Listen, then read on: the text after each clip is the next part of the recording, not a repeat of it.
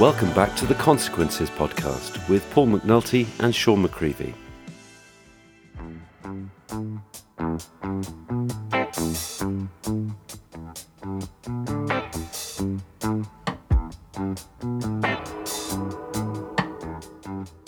Well, Paul, after my lackluster contribution to our Deceptive Tourists No, episode, hardly, hardly.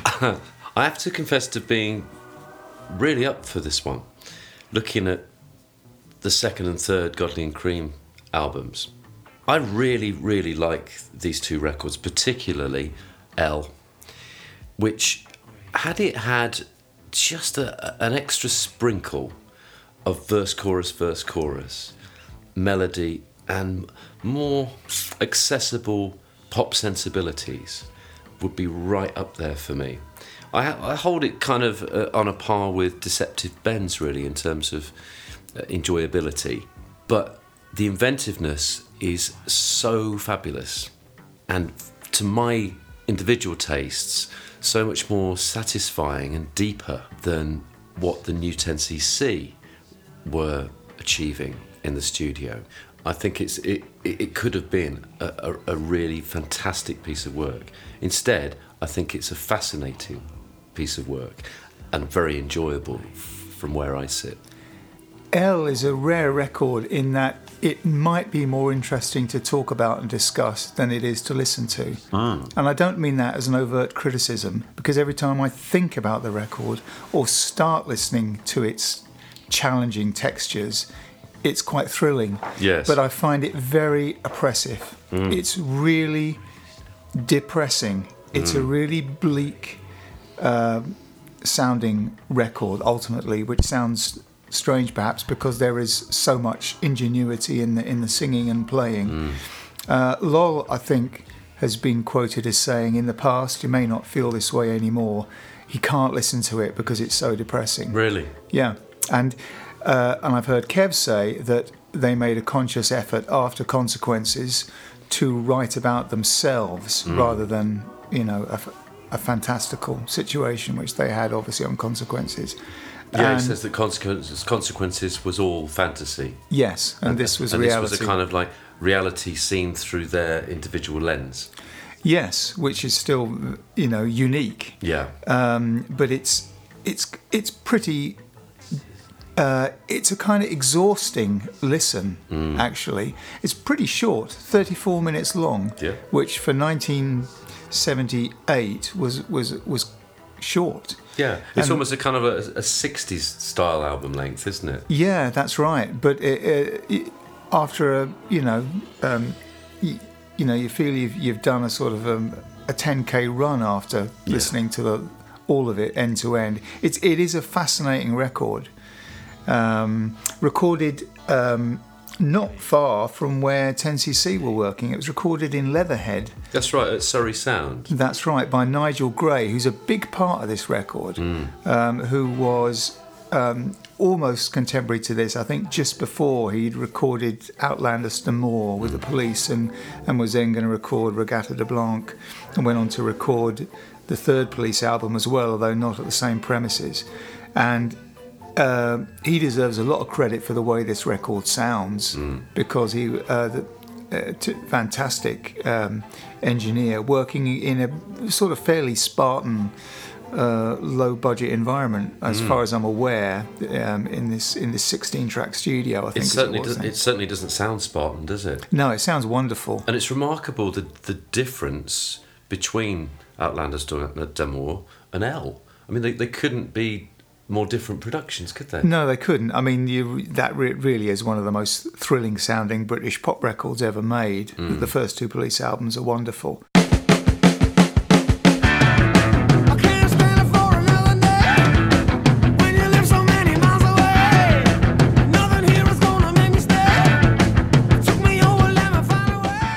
There's a quote somewhere I can't remember where Kevin Lowell was saying, you know, why why don't our records sound like that? And the answer is not uh, to be directed at the studio. Obviously, You're not the police. it's to be directed at the band. But th- there was, I think they were influenced by the, you know, everything that was going on uh, there at the studio. So as I say, that you know, the, the environment deserves quite a lot of credit for the way the record sounds, and it does sound beautiful, doesn't it? Um, when Godley and Creme want it to sound beautiful, which is only for short periods because they want it to sound difficult. They're really exorcising uh, something. There are m- multiple levels of exorcisms going on, I think, with L. Yeah. Uh, apart from the obvious, you know, you've, you've got the post 10cc angst, a bit of bile, I think, that, that, that they're, they're trying to bleed out of their systems with group life, for example, with Hit Factory, business is business. And we'll, we'll, we'll come on to these, of course. Yeah. But, but because there's the, the, the kind of lacerating pain of Punchbag, isn't there? Yeah, it's a key track, That- really. for me, that's the most difficult to, to listen to, to, Yeah. to, to my ears. Fascinating, but deliberately jagged, like it's like a mouthful of broken glass.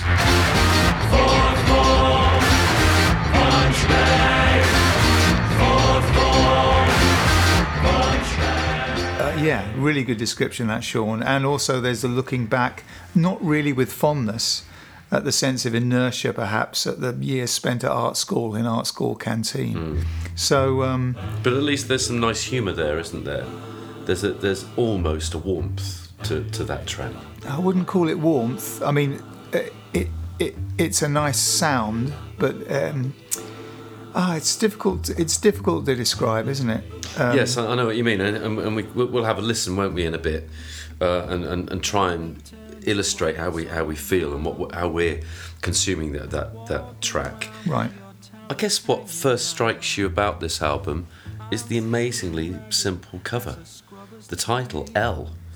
The cover's just a simple L plate. Ken said, didn't he, that they were effectively regrouping.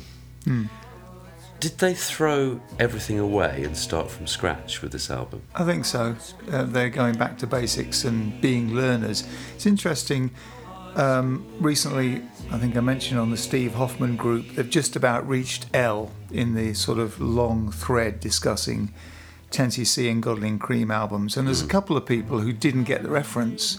Obviously, from other countries, they wouldn't necessarily know that the capital letter L is what's placed in a learner driver's car to symbolise that, uh, to show that he or she hasn't got a full license uh, uh, uh, and is a, is a sort of beginner driver. And Yeah. so, so it's a very, to anybody in England or in the UK, that's a very well known symbol. Um, uh, and I think it can only mean, yep, we're throwing away everything we've done, uh, we're wiping the slate clean and we're starting again. Yeah. The back cover's interesting as well, all the that kind of collage of everyday objects and not so everyday objects that make the, the shape L, almost hmm. like a, a mood board. The dominant image, almost in the middle of the of the, the collage, is a snake from a snakes and ladders game, and that's an interesting concept in itself. Yeah. Maybe that's how they felt about consequences. I might be, uh, as ever, probably overthinking it, but that's powerful. On the face of it, and this is just an educated guess, we seem to be approaching the end of the world as we know it. The first track on L, I can't help feeling, is a, if you like, a, an emotional throwback to perhaps feelings that Kev in particular had at the end and the aftermath of consequences. I'm not saying that Kev felt suicidal. We know from talking to Ken how, how deeply disappointed they both were. Kev in particular had almost given up the ghost before the album was finished, hadn't he? He, he, he could he could he could smell the writing on the wall, Yeah. and I, I think he, he knew that the backlash was coming, and I think he probably long since bitten off more than he could chew.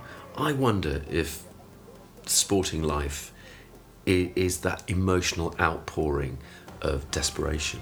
What do you think?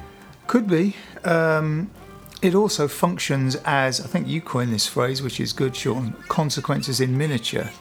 It, it to me, it always sounds like the story of Stapleton's breakdown and his kind of attempted suicide that he, he didn't go through with, almost.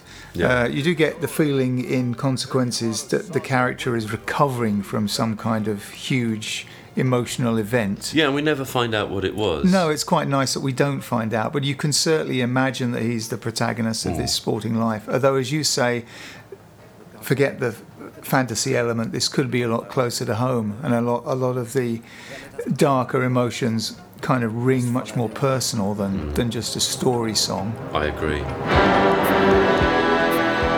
Before we look at the sporting life, I just want to share something a bit silly with you, Paul, and, and ex- excuse me the indulgence. Sometimes I have this recurrent alternate universe fantasy. Godley and Creme leave and do consequences exactly as we have it now.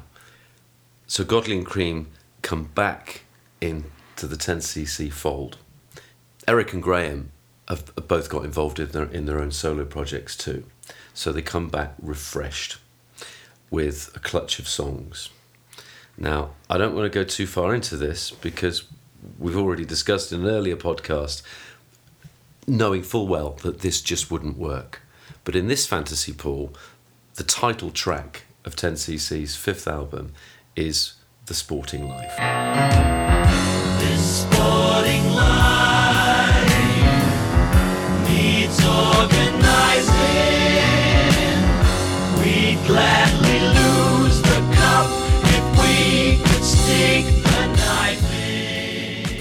Okay. I think this is the, alongside Five O'Clock in the Morning, perhaps, I think it's the best song 10cc never recorded. Hmm. What do you think? Um, yeah, interesting thought. I mean, I, I, yeah, it's great. I suppose it could have been even greater if, if Oh. Eric and or Graham had, had, had put their input. Yeah, just tweaked it that 10% more into, into pop yeah, but this is and su- added their magic. yeah, but this is such a great song anyway, and I think it's my favourite song on the record. That that it, it, it sort of doesn't need the attention, whereas maybe some other G and C songs could have benefited more. If you see what I mean, I think this one is a great piece of work It, it on its own is. merits. And uh, dare I say a, a, a prog rock classic.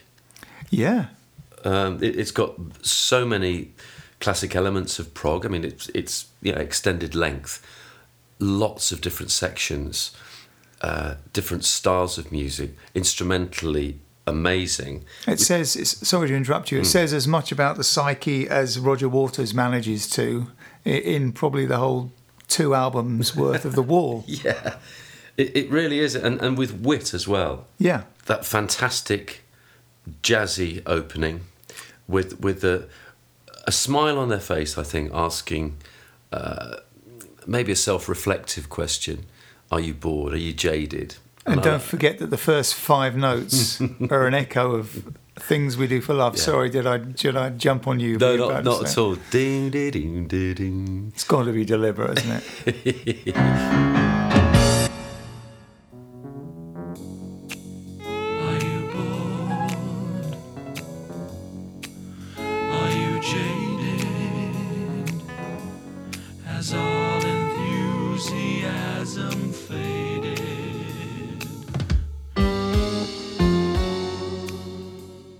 Yeah, and and it's almost like that we're in a, a 10cc alternate universe, aren't we? Is is you know, like Back to the Future?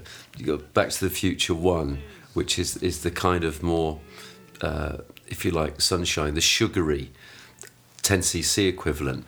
In film number two, when we go into the the, the future and then back again, y- you go into a much darker world. This is almost the darker world version of, of, of 10cc.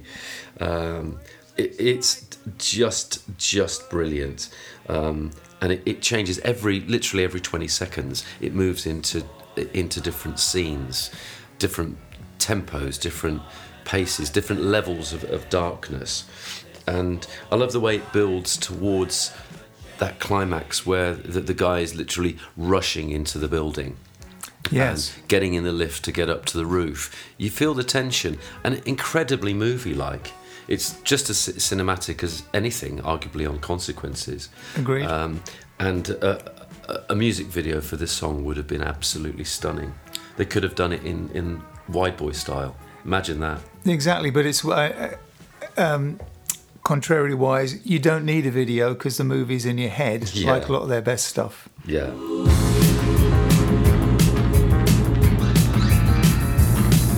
The keys, please, quick. Every second counts. I've signed the book. Give me the keys. The elevator opens its mouth like Jonah the whale. And they, they managed this rich palette of, of sounds, very dense production with huge bellowing delayed reverb, similar to what Eric had been using for a couple of years in the studio on things like I'm Not in Love. We, we looked at the piano sound, didn't we, a few weeks ago, where you've got the, the percussive element of a sound and then you get that wash of reverb splashing back at you and they use it uh, with the knob turned to 11 on this track. And they, they use it throughout the album really effectively. It adds to the depth it adds to the murkiness of, of, of, of the protagonist's psyche I Yeah. Um, and every inch of the song is, is literally filled with textures. There's very very little space. And for me that creates a feeling of claustrophobia which exactly fits what the protagonist is, is going through i think it's a wonderful production this not disturb. The sign on the door read, the sign on the door said, the sign on the door read, do not. Yeah, and a beautiful performance and uh, on drums and beautifully recorded.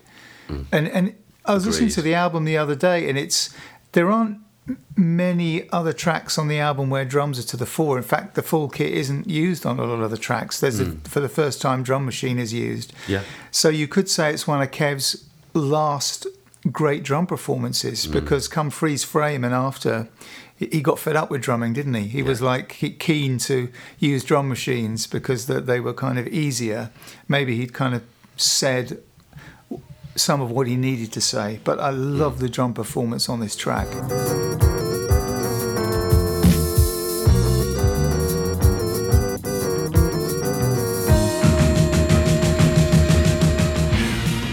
me too driving uh, clever busy when it needs to be busy sparse when it needs to be sparse. Yeah. brilliant. And what a genius touch to get their diarist in to be the voice of the bad samaritans. Yes. Yeah. A great performance by paul gambaccini probably relishing his his role. Yeah. Wait until there's a crowd below. Give a little when you go. However, we understand what you're going through. How you've traveled life's highway with your smile on upside down. And now you think you've found the ultimate answer to all your problems. Don't hasty. Why waste a life? Wait till there's a crowd down below. Give a little when you go. That's um, very forward looking. The idea of the crowd gathering would now be with their mobile phones, uh, waiting for this poor guy to jump, and, and and then slowly wandering off when he doesn't go through with it. I, I love the, the chorus admonishing the, the guy to jump, and obviously that's very reminiscent of of the the the guys in consequences jumping down the hole, um, and just the one uh, the guy who stayed behind uh, to watch the jump and everybody else has drifted off and, and the, the last person in the crowd left half-heartedly just says jump and, and clearly he isn't going to be in a satisfied manchester accent yeah he isn't going to be satisfied by this guy jumping to his death it's really black the humour but I, I agree, and, and Kev's overdub vocals really emphasise that the the sinister sneeriness of that crowd. Yeah. I love it when when Kev's doing the call and response to Lol's. Um, For God's sake, get a camera, and then Kev's kind of octave vocal goes before the bastard drops is brilliant. There's a fruitcake in the window. Someone fetch the cops For God's sake, get a camera. before the bastard drops. throughout the album, there, there's lots and lots of vocals underpinned by a, a lower octave uh, Kev overdub, Right, possibly slowed down so it's even deeper. right. EQ'd, you know, with with maximum bass, and uh, we'll look at what I think is a possible recording technique on the album, where they're emphasising that that boomy bassiness even more. I think they've got um, a handheld mic literally pressing against Kev's neck. Ah, okay. Um, and th- th- there's one track where you actually you actually hear him swallowing. oh, yeah. Yeah, which, Right. which uh, you know can only be recorded in that way. Um, but it, it, it's absolutely brilliant on the 10cc records. Very often, Kev's kind of underpinning all the vocals with those catchy, hooky bass vocals. Uh, and here, what he's doing is he's using the same technique, but they're used to create a more sort of sinister atmosphere. Looking for some action, and they found it down a back street. Sandwiches of you. You could. Sandwiches of me. a great array of instrumentation on here. Obviously, Lol's playing the, the keyboard instruments, the guitars. The gizmo featured really prominently on this one. Very similar to the way the gizmo's used on the scarier tracks on Consequences. I think of Stampede or, or parts of Blint's tune or Mobilization, uh, where, where the gizmo's uh, playing insistent, panic stricken melodies. Very, very strong now. Uh, lovely to hear it used as a lead instrument rather than a sort of texture instrument on, on many of the, the other 10cc tracks.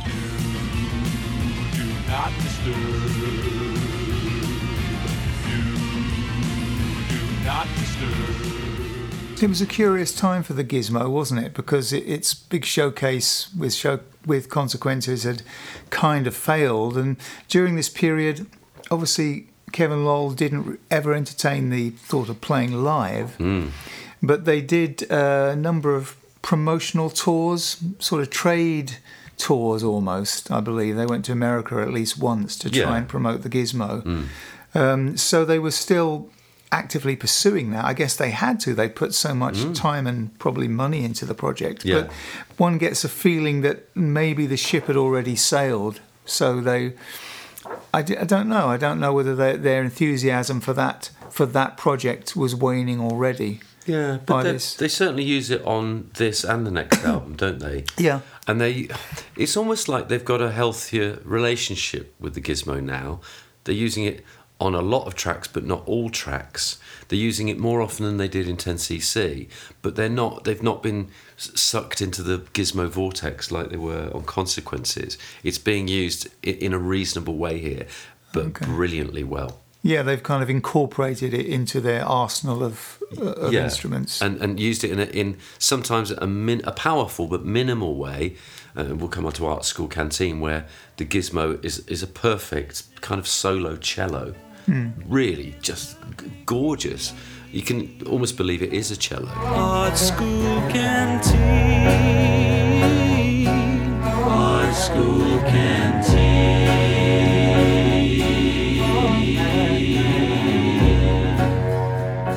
Uh, and of course, it complements uh, the arrangement of that track superbly. Uh, I love the sound the sound of Art School Canteen.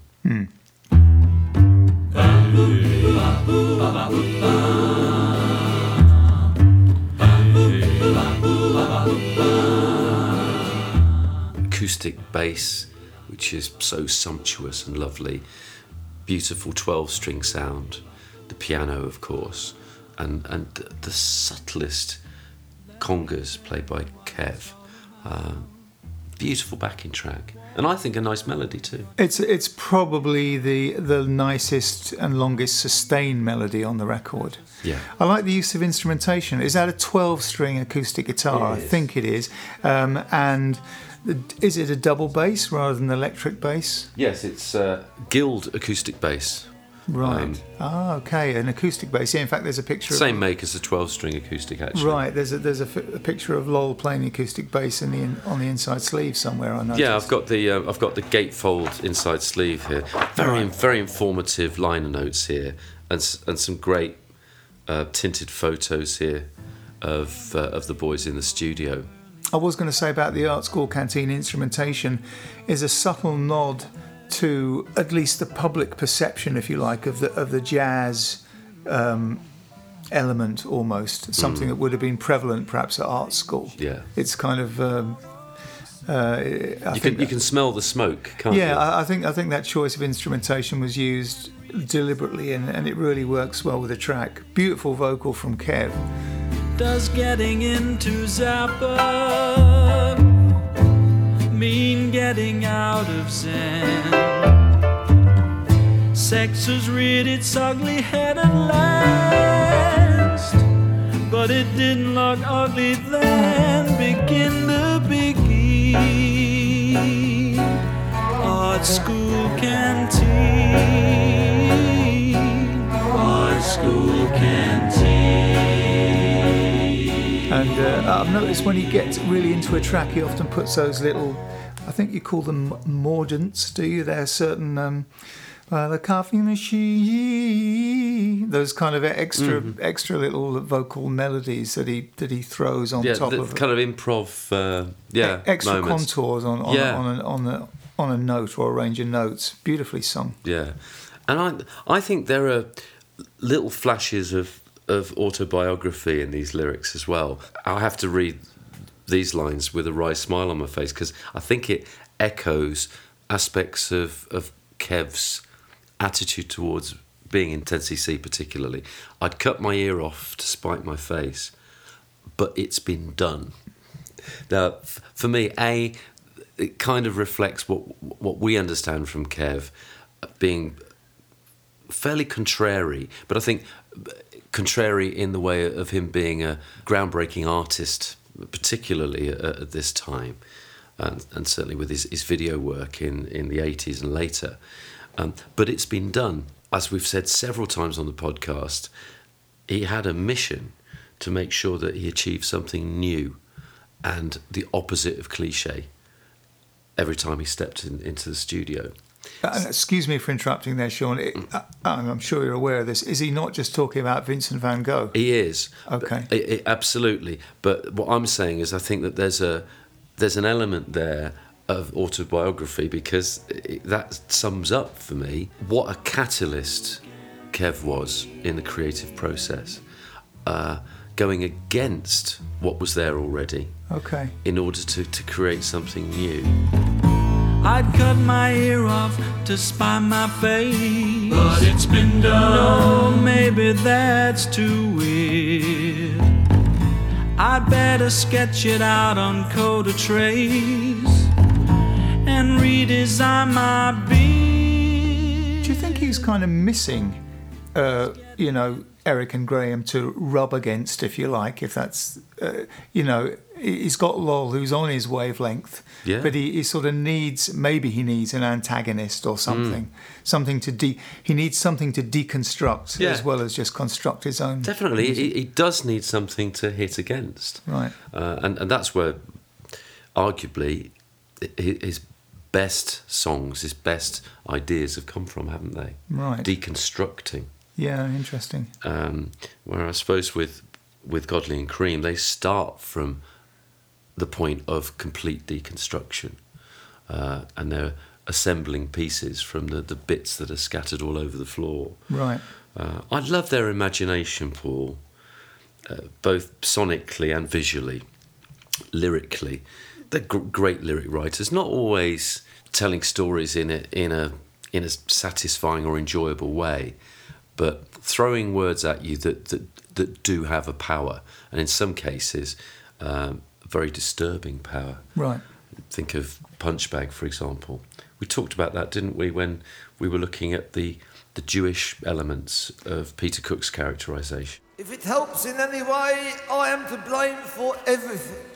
Everything that has ever gone wrong in the world is my fault. I did the crucifixion personally. I bought the nails. I acted alone. There was no conspiracy. Hiroshima was my idea. I accept full responsibility and am willing to atone for my sins in any way and put that in writing. Uh, shut up. If my shutting up is of any assistance, then I'm only too willing to do so. If I brought a note to school that said my days were numbered. They'd leave me numb and bleeding or strangle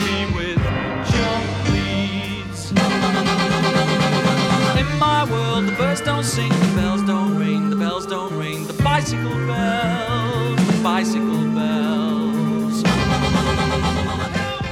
Yeah, and well, since reading Kev's autobiography, which he again comments about being bullied at school, and you can see more clearly than ever that Punchbag, um, which is in a way the key to the record, Yeah. because it's a very, uh, it's a very naked song. Really, it's simply about being bullied. Um, it's really brutal. I mean, um, the line "bursting for the crap." they'll never let me have. Now, until recently, I just I thought that was an aspirational thing, trying to get hold of the stuff that I'll never be able to get hold of. But I think it's actually more It's direct about than that. not being not being allowed to go to the bog, isn't it? yeah, and that that is uh, a very visceral line. Yeah. and it's obviously something that was experienced. And it's- Deeply- it's, deeply unpleasant. Deeply uncomfortable, isn't it? bursting, bursting, bursting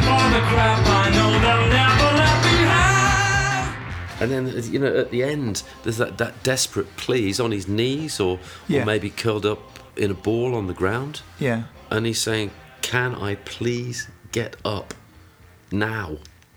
And then the chorus goes, No. And then that, that question hanging at the very end of the track, When? yeah. The rhythms dropped away. You're just left with that one word question. Ah, and it's, it's hopeless, isn't it? It's a, it's a hopeless song.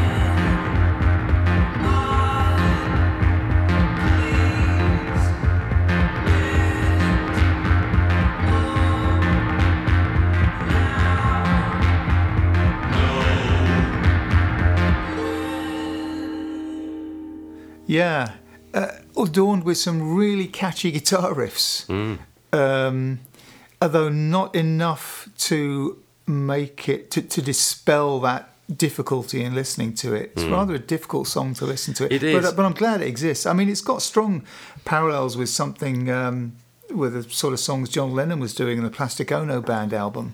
Yeah. I mean, he did a, he did a whole album full of that stuff, um, um, and this is uh, perhaps you know the one song which, which really lays lays bare some of the early experiences. I mean, one assumes it's Kev's lyric uh, entirely, but I don't know whether Lol, you know, shared in the experience. Um, Yeah, he um, he describes it in his in his book. We'll we'll look at a few other comments that he makes about uh, a small number of their solo pieces. Right. And what he says about Punchbag is that there's distorted bass and stream of consciousness words about being Jewish and bullied, and, that's a, an extremely concise way of of summing up, um, you know, uh, two sides of A4 yeah, of bitterness, angst, and abuse, isn't it? Um, one of the things I find most difficult about listening to this song, even more perhaps than the lyrics, is the melody. Did they make it up at random? Because it doesn't seem to, it never seems to settle um, into any kind of recognizable repeated motif. Uh, it, it goes off on these jagged shards, um, and you, you kind of expect it to repeat those shards, but it, it never seems to, apart from when it says fourth form, Yeah. punch bag, which is a complete monotone yeah. which, which kind of adds to the the, the, the the dynamism and contrast in the melody. Do you feel that sort of random melody going on here as well? Yeah, I do, and that that fits completely with the, the the poor protagonist not being able to get a moment's rest or relief Yeah, from his plight. yeah, yeah. There's the same kind of claustrophobic restlessness in this one as there as the, there was with Sporting Life. We've got some very unhappy protagonists, haven't we? Yeah, Jesus, I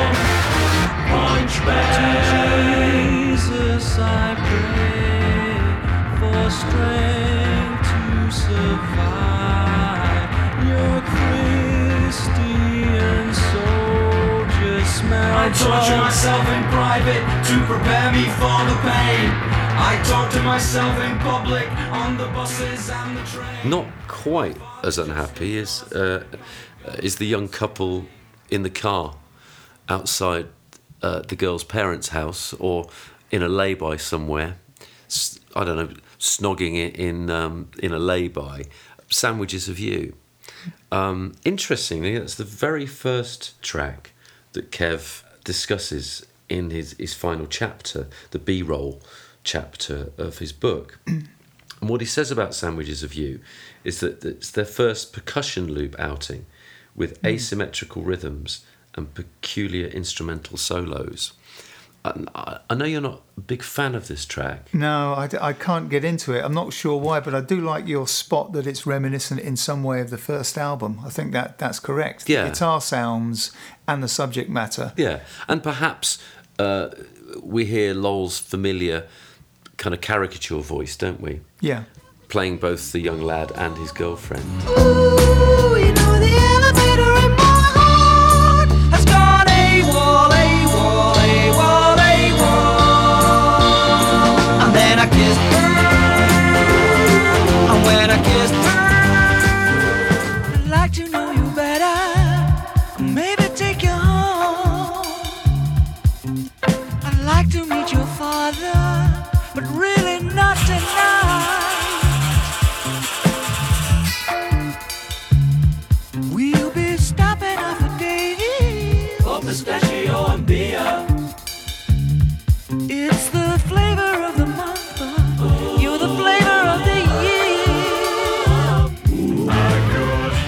it's, it's nice to hear Lol doing a lead vocal, but I just don't think there's a lot of substance to the song. And th- this was a single, was it not? Yeah. Um, and the only the only single from the album, if I'm right in thinking. I believe so. It didn't not surprising that. Well, having had five o'clock in the morning fail, I would have been amazed if this would was a bigger hit than than that, for example. Yeah, I think that there's a nice, uh, quite a nice groove going on. Uh, you know, obviously the, the the looped percussion, which they could have only done with physical tape loops again. Yeah. Must have been very difficult getting the exact precise timing on those on those loops.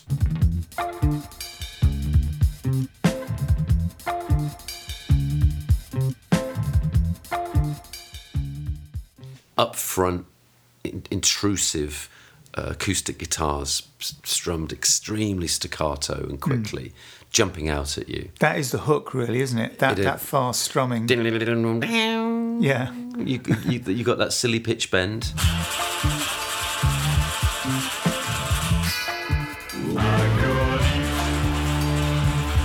Sandwiches of you. You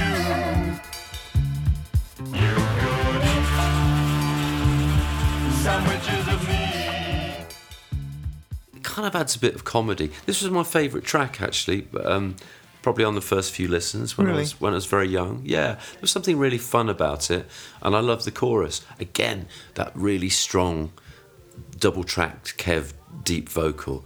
I could eat. Brilliant! What a sound! Um, and the the great contrast between Lol's voice and Kev's voice on this one. Always good to hear the two of them singing on a track. Um, and I guess this is the start of a gradual process, isn't it, of Lol singing less and less and less on subsequent albums, and Kev being pushed to the fore as the Yeah, and and as we believe that was completely at Lol's own behest. It wasn't that Kev uh, dominated uh, against Lol's wishes. Lol wanted to step back for whatever reason. some great and clever harmonies uh, in the middle of the song. I, my favourite section is uh, the girl character responding to his, his, his lusting suggestion that they, they pop round to the, the local for um, some nuts and beer. And then she says, Oh, my papa, he will not approve. I really love the harmonies on that section. Right. Thanks. Oh, my papa, he will not approve.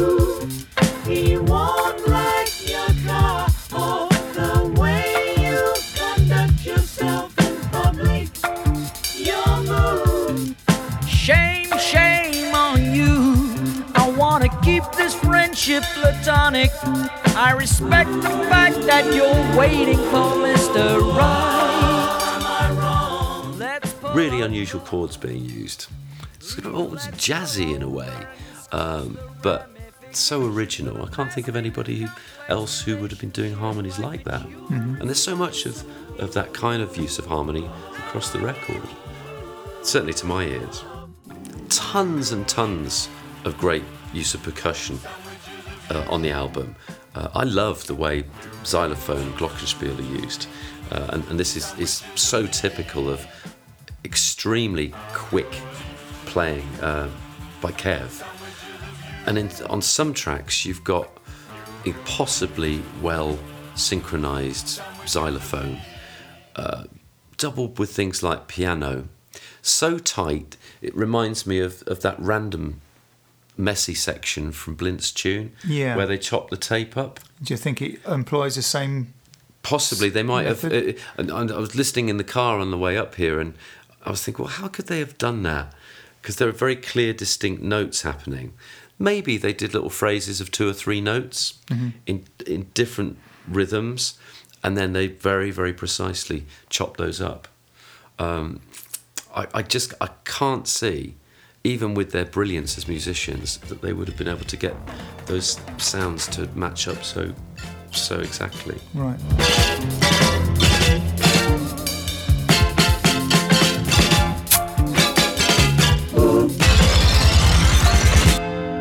There's a a track on on L that tends to sort of slip in one ear and out the other for me, um, in foreign accents. Feels improvised to me, with a, a a nice kind of gentle drum machiney type backing, but the sax is annoying me a little bit. It's just there's nothing going on in terms of interesting chords or melody for me. Yeah, it's an, an experiment, isn't it? Yeah. An experiment, sort of, which is just directed outwards at the public, I think, because they wanted to. Um, they wanted to put it out like that. Who plays sax on that? Is that Andy, Andy Mackay. Andy Mackay, right?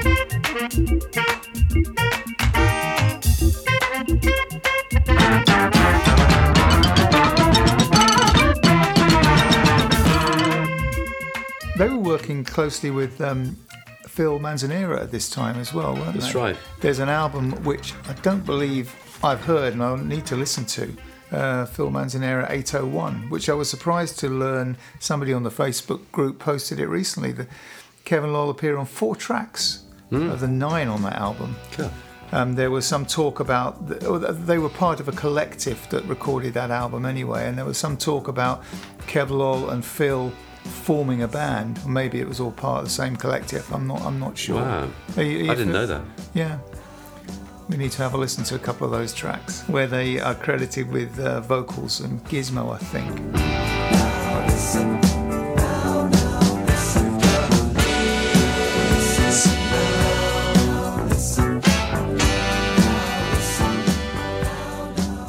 The remaining tracks that we've not talked about all seem to be commenting directly on their experience, their feelings about being in 10cc and not being in 10cc. Uh, mostly a very, very negative impression. Whether that's slightly dishonest, whether they're being a bit disingenuous, I can't tell. But we do get a glimmer of a compliment in group life, where Kev uh, is saying that he, he's, he's playing bass and getting bad blisters on his fingers. But there's a, a line uh, near the start of the song where uh, he's saying, On a good night when the juices flowed, we cruised. Um, but everything else about the song is very negative. Yeah. You've got that direct sample from from Donna as Lol sings it in a similar way to the original, but with a just a slight edge to it. Donna, you make me break up, you make me break down. Am I crazy? Am I mad? You know, it, it's it's like these are these are nightmarish flashbacks, aren't they? Yeah, when I first heard this record, that song really made an impression on me. Not the song itself, which I still find very forgettable, the actual music. Yeah. But it really depressed me, really, that the, they seem to be so fed up and upset with the whole experience. Yeah. Cause on a good night, when the juices flow, we cruised.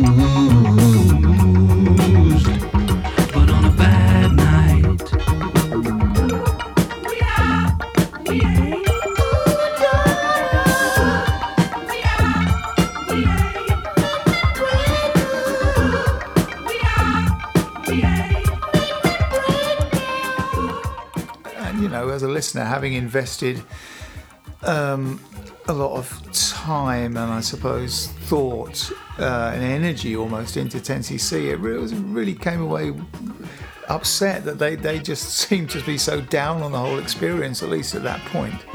I know. I, I'm fascinated looking at the lyric sheet.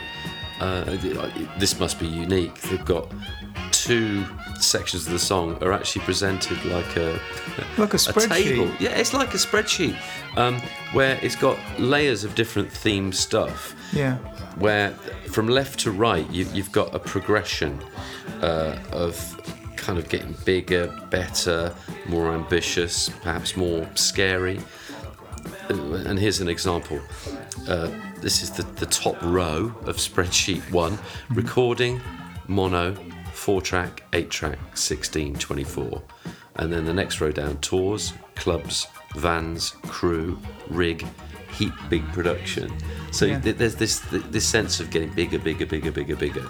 Next, holidays, Blackpool, Antigua, villas, weekend, when? You know, there, there's a, a sense that they, they their holidays get more expensive. They've got their you know villas that they've perhaps Yeah. even bought. And uh, in the final one, you know, when are we going to get a holiday? Well, Yeah, the the other spreadsheet, and sorry if this is a bit geeky, but I find it no, this actually says something quite important, I think. yeah, it's really interesting that they've chosen these these words to represent their, their experience in 10cc. Second spreadsheet, from left to right across the top, recording Grundig.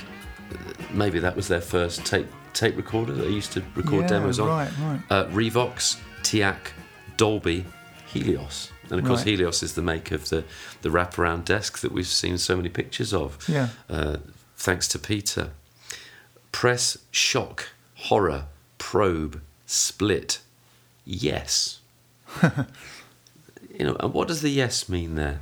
Is that a triumphant yes? They've escaped from the machine. I don't know. That's really interesting. The track itself is a bit of a dirge. Yeah, but there's the- but the- visually, it almost works well as a kind of uh, as a, a mini piece of autobiography written down. Yeah. Uh, are those those things you just mentioned there, Sean, are they kind of in the lyric, but they're overlaid on each other, or are they lyrics in the song, or do they not appear at They all? kind of they're throwing them out one after an- an- another, sort of left, right, and centre in the stereo picture. Right. Um, sometimes you get the Lol's high voice. Sometimes you get Kev's lower voice. Loads of reverb on them, so you don't really hear them very clearly. Oh, I know But they're this- all they're all there. I know this part, right? It Four remi- track fans crew. Yes, Antigua. yes.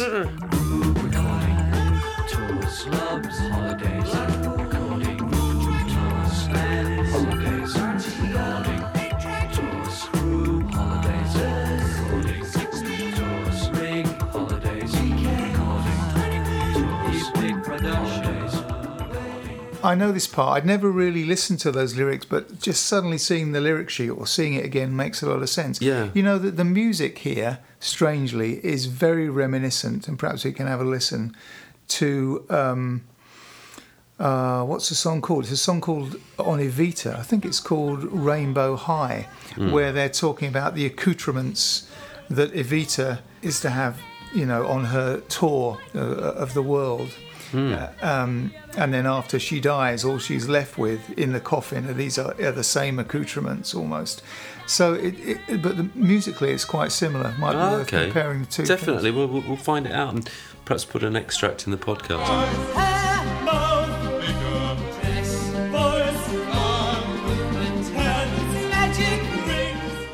The final bit of, of my little sort of spreadsheet analysis here. Sorry, I Okay. f- I, feel like I'm giving a, a, a presentation, sort of at some awful breakfast uh, meeting at work.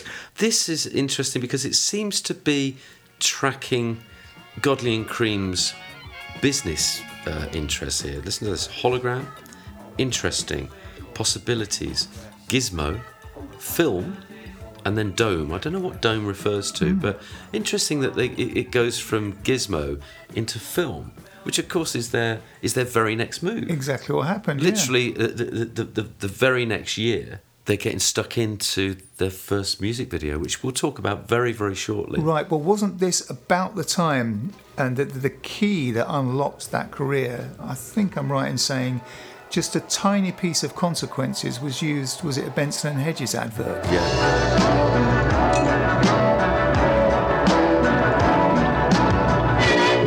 um, and that that was a that was a little pivot. And after that point, they, they were able to sort of move into eventually video. Wonder that, wonder whether that had already happened at this point. Right. probably so they did. might be talking about that. They, and uh, I know Kev said he was very, very excited uh, about that.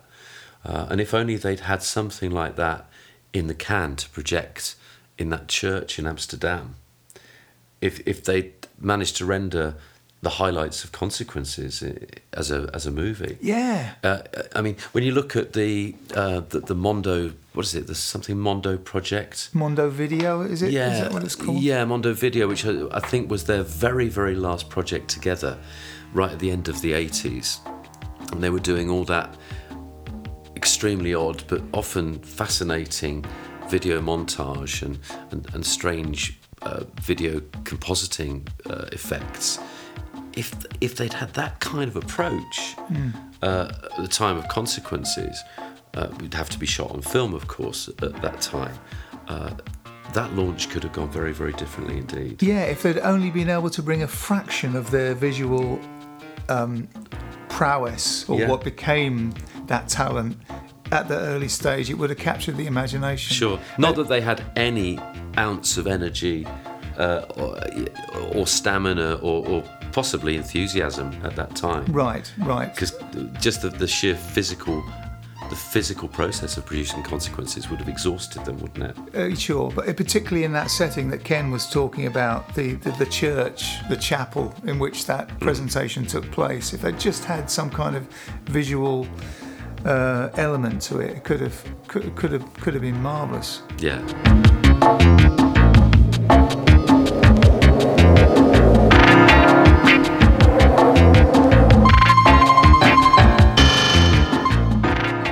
It, it, is an, such an irony, isn't it, that the, the visual side, even to their own records, they uh, many of their best records never had any videos Yeah. associated with them. Yeah, it's so surprising. They, I think they both said that, that as teenagers, all they wanted to do was make a movie, Yeah.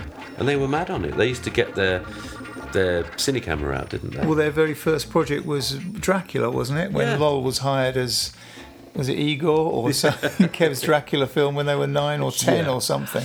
yeah, it's interesting that, that it took all that time for for them to uh, for it to click, and crikey, how well it clicked.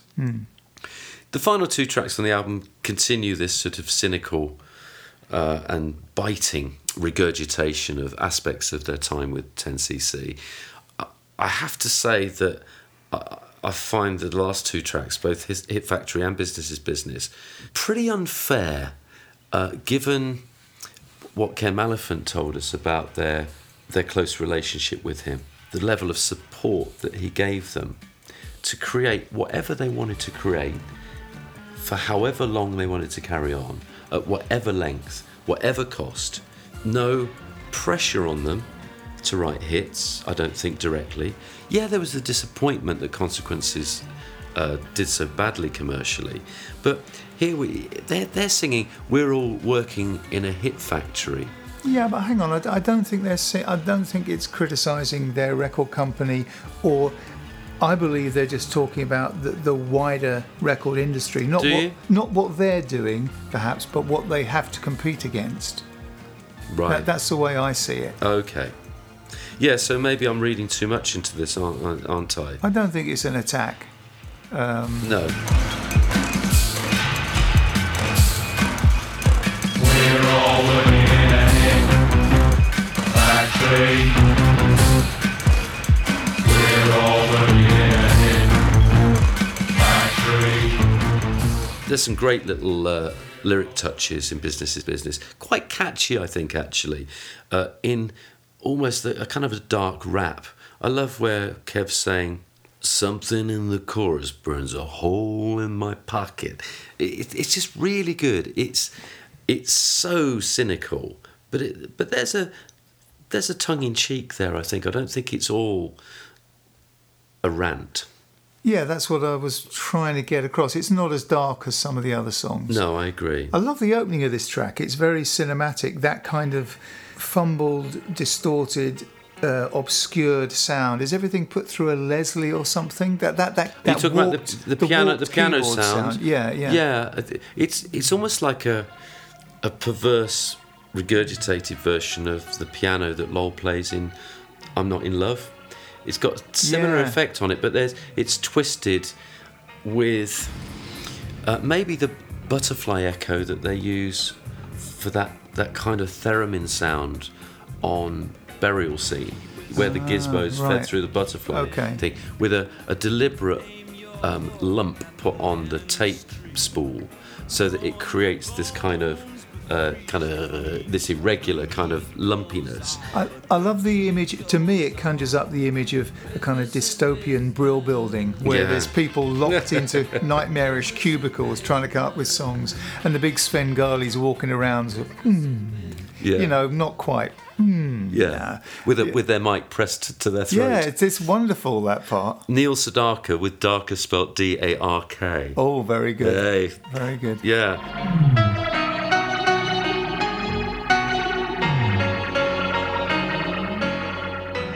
But yeah, th- th- there's, there's good imagery here. I like the start as well, and then that the, the gradual build of the the kind of drum machine intro uh, and, and bongos, uh, and that very insistent sort of half half spoken, half rapped, half sung vocal by Kev. Brilliant. force half-dead melodies dragged up from the archives playing on your sympathies i'm being brainwashed and don't know how to block it. Something in the chorus burns a hole in my pocket and i can't feel the And we've already talked about that that sharp finger pointed, possibly in the direction of Eric and Graham, possibly as you're saying towards what they despised about the blandness of what was in in the charts.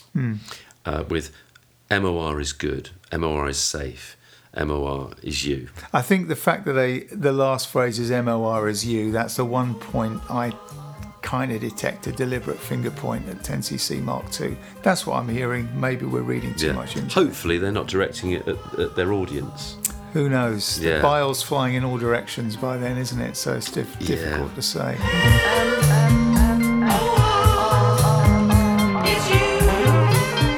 What do you think of the of the last phrase of the album, Paul? Uh, uh, is it kind of you've got a, a- lovely kind of almost Glenn Millery type sax arrangement and a gentle vocal saying maybe you can think of a way to turn me on. Yeah, well, first off, I love the musical phrase itself, which comes out of nowhere and points back to uh, goodies in the pipeline Yeah. as, as a way to finish That's a great this analogy. album, Yeah. uh, as opposed to O Effendi or the very last seconds of it finishing sheet music. Maybe you can think of a way to turn me on. Yeah, we think the song ends on a, a very jazzy, beboppy Glenn Miller Beatles ending sixth chord. A flat six, we, we think, is the chord. Uh, and, and that very gorgeous, soft, almost big band horn sound. Very much at odds with everything else on the record. Yeah, exactly. Can only be tongue in cheek. Well, we're we're trying to get our heads around what what they mean by maybe you can think of a way to turn me on. It's not sexual in the No. slightest. Do you think it- it's it's Kevin Lol speaking to each other about where their next idea is going to come from? I from? think so. It's where maybe you can, maybe I can find inspiration in what you're doing, and vice versa. Maybe you can spark something Hmm. for me or with me. That that's that's. They seem to be at a bit of a loose end, a bit of a crossroads, and Yeah. they're, they're looking for inspiration going forward. That's the im- impression I get. And. Yeah. turns out that that inspiration um, a, a, another album down the line, notwithstanding, was just around the corner, which was their career as, as filmmakers or Yeah. video makers. definitely. Is is.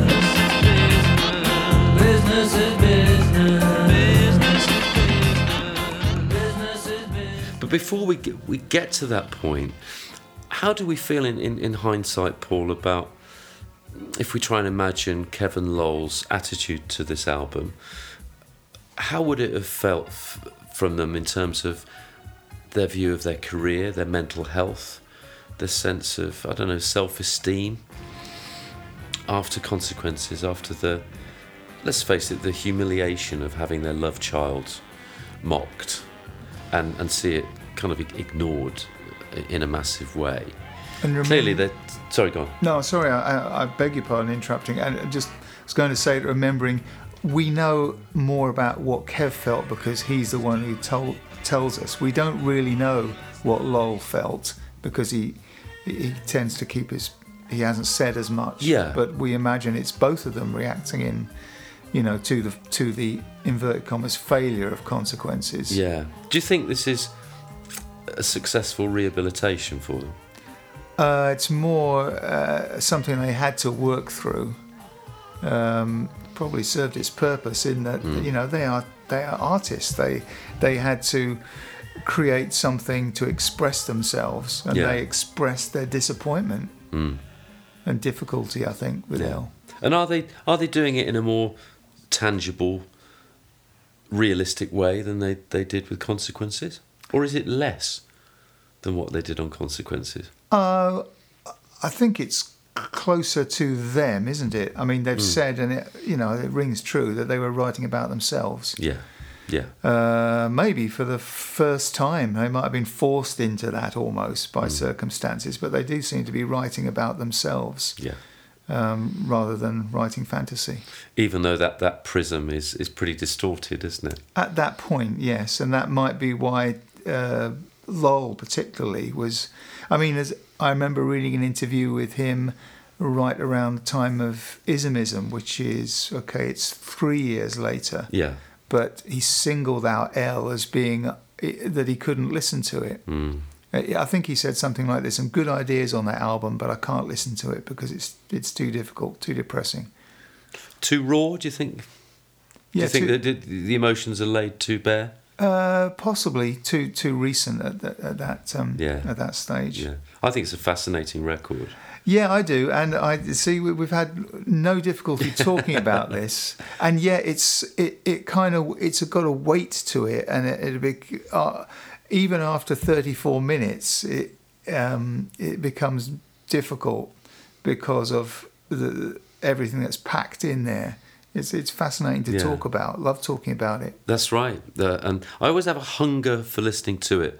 I always look forward to listening to it with relish. But by the end of it, like th- th- my car journey up here, where I, I listened to "How Dare You," followed by this. Right. Honestly, by the end of of L, played at, at very high volume in the car, Yeah. uh, I was almost ready to give Paul Gambaccini a call. anyway, uh, on that note, let's um, let's refresh our palates, Paul, and, and have a look at their equally interesting, but arguably not quite as satisfying third album.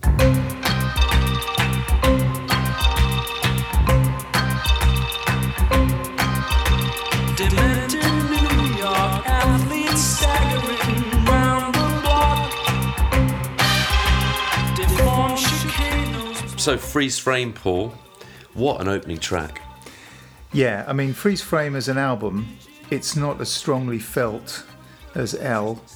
Um, and to be honest, many of the tracks I find forgettable to the Yeah. point where, although I've listened to them quite a lot in the past, when I had to go back and I didn't have a very strong recollection um, of a lot of them.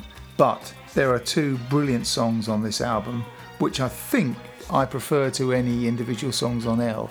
And the opener, An Englishman in New York, is an absolute masterpiece. Uh, certainly a contender for their best ever solo song, along with Five O'Clock in the Morning, in my opinion. I think that's a fair point. It could, in many ways, be their best single. Even though it's not as good a song as Five O'Clock in the Morning, there's something so dramatically different about it.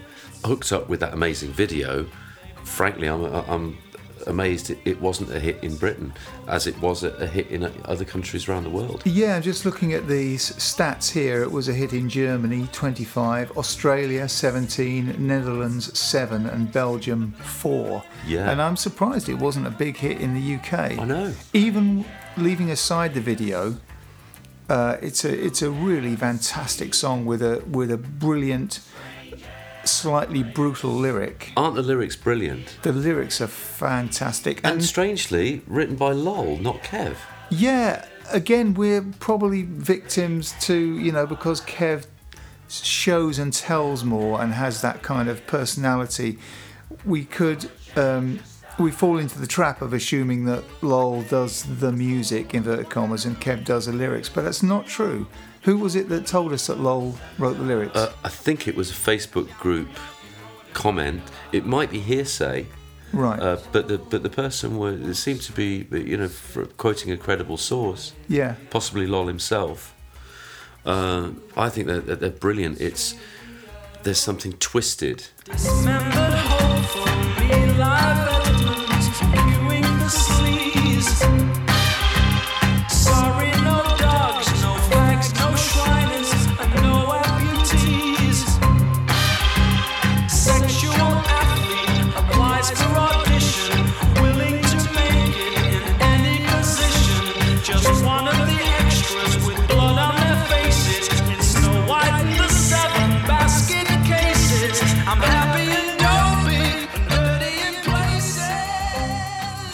Realistic. It's like a, a, a kind of perverse travelogue of New York, isn't it? The sort of seedy, unseen New York. Tiny details. Yeah, it's not entirely negative though. You get No. the, the, the person, uh, the protagonist, is enthralled by what he sees. Yes. Despite it being a sort of a cavalcade of of, of, of difficult uh, images, and Yeah. it's full of kind of um, broken people or sort of dangerous situations. I love it. It's and it's musically, it's just a f- fabulous song. Changing key mid verse Yeah. ascending um, and then dropping back down um, to its original point Mm. and it, it's just it's a fabulous song you know it, it's uh, Very catchy chorus. very catchy chorus and the great, the, the superb horn riffs, and and and, and that lovely light xylophone. yeah the, the, the horn riffs uh, beautifully depicting the the yellow cab drivers smashing their their horns you know to, to, to you know aggressively get people out of the way stabbing them in, in an odd meter or in an odd place in the Yeah. bar. It, it's it's just it's a it's a great it's a great track. Yeah, Strange apparatus you've never seen. Strange apparatus, even stranger theme. dark imagery, dismembered, you know, veterans queuing for sleaze. Sorry, no dogs, no fags, no Shriners, and no amputees. Cruel, isn't it? Yeah. Kev says his favourite line is from one of the, the later verses, where he's, he's talking about two miniature Romans running on rails appear every hour and banging the nails.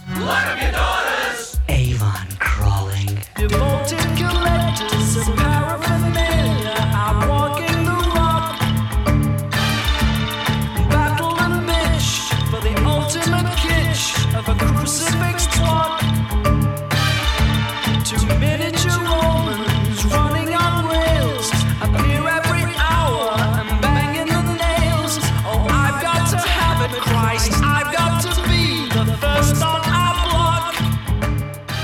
a fantastic visual image that, uh, and it, it all builds up this extremely absurd, surreal image of New York, doesn't it?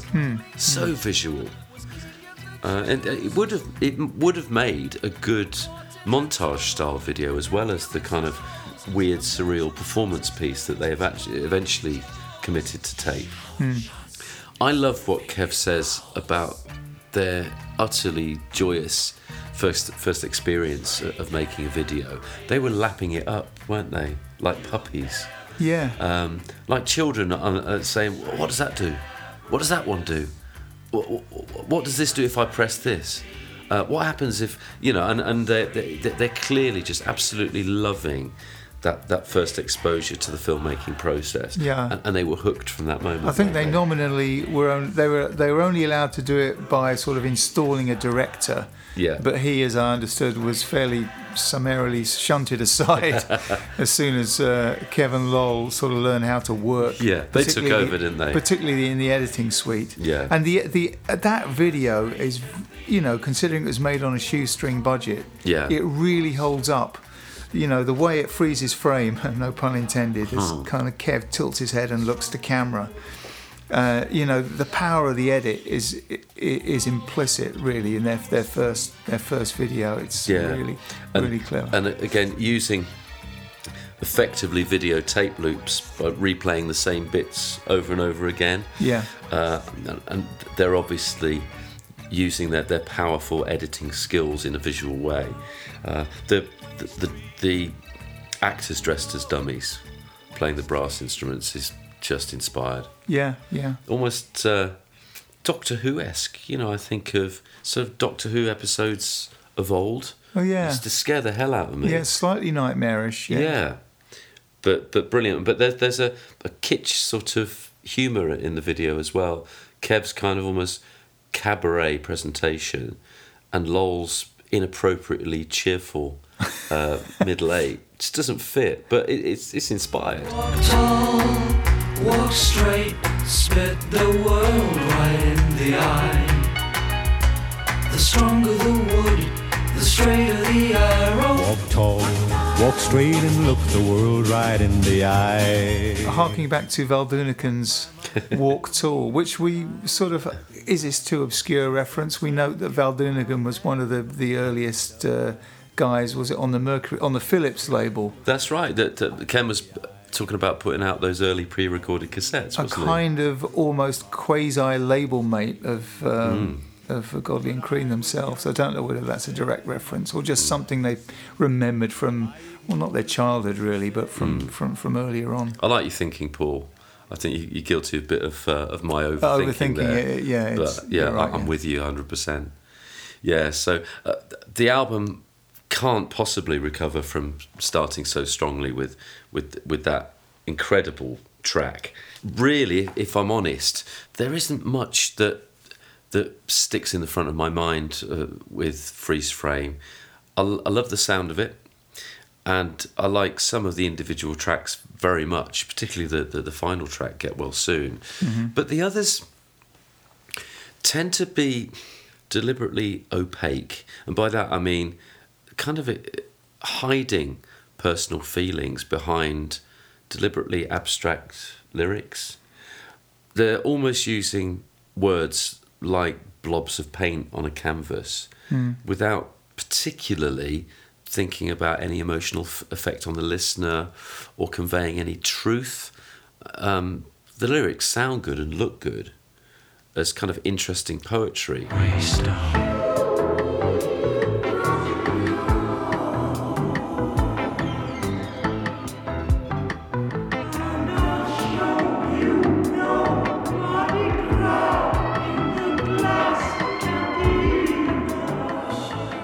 ab- ab- abstract. I think is the word here. They- I think they'd kind of done that on L. They're they're, they're more in, they're back in the lab mode here. They've got their white lab coats on again. Yeah. I think largely um, they're satisfied with the texture, uh, words as texture maybe rather than as meaning. The the one exception. I think is Freeze Frame itself, which is a track that I, I, I knew, but I, I didn't really think about and I rediscovered the album uh, not long ago before we started this podcast series, and that track really hit home. I think it's a brilliant melody and a brilliant lyric Yeah. about a sort of a you know a, a dark memory of, of childhood. Um, you know, chewing is it chewing the, the bars of the cot. And the, the air being thick With scale electric. That's a great rhyme. Asleep in baby lotion. Oh yeah, I'd forgotten that. yeah, one. almost like you're drowning in, in, in baby lotion. Yeah, it really, uh, it re- very um, evocative of, Yeah. of sort of disturbing memories of, of, of early childhood. Yeah.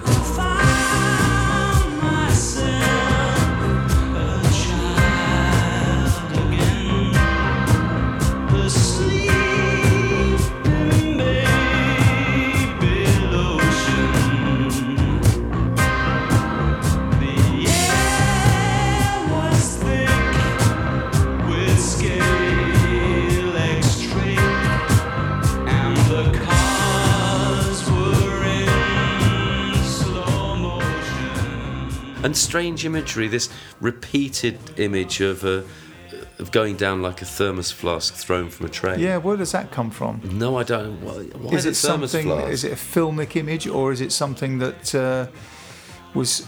Is it something that um, they saw happen, or, or they did? Yeah, maybe in a tantrum he, he, threw a flask of hot chocolate out of train window. I don't know. But uh, this things being thrown from a train is a re- recurring image, isn't it? Yeah. Godley Creme songs. You're right, actually. It was- There's at least three songs. yeah, certainly harks forward to uh, um, Under Your Thumb, of course. That, that's right. Like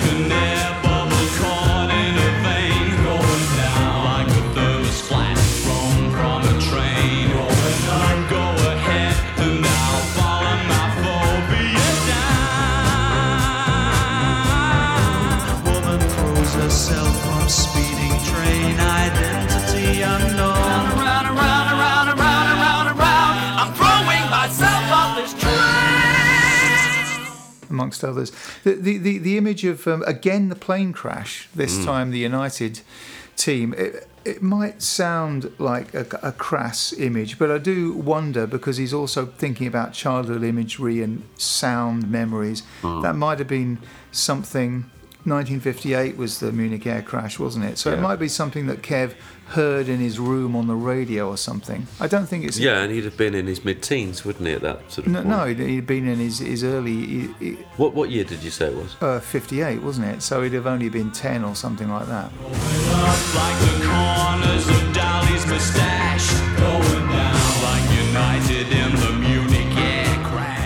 And he certainly would have been old old, old enough to be fully aware of. Yeah, of so uh, I mean, you know, there's a way we're supposed to respond to tragedy and a visceral way that we actually respond to tragedy. Mm. And, and I think this is a more honest reaction. I don't think it's a heartless, crass. No, and I've always, Uh, I've always kind of taken it as a as a as a crass, bad taste joke, really. I don't think it's intended as a joke. I think it maybe is connecting with that memory. Again, I'm assuming Kev, uh, and I, I apologise to Lol because it could well be his lyric. I don't, I don't know. Uh, the lyric I absolutely love on this.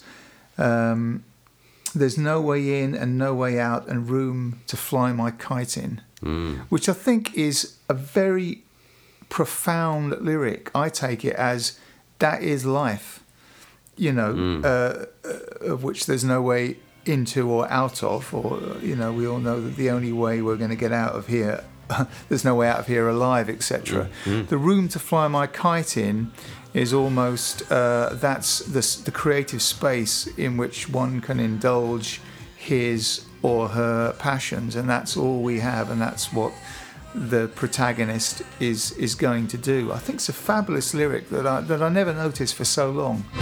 With no way in and no way out, and the space to fly my kite in. Powerful personal imagery there, isn't there? Yeah. What do you make of the the repeated line in the sort of chorus, where he says, "You go ahead, and I'll follow my phobia down." What's he talking about there?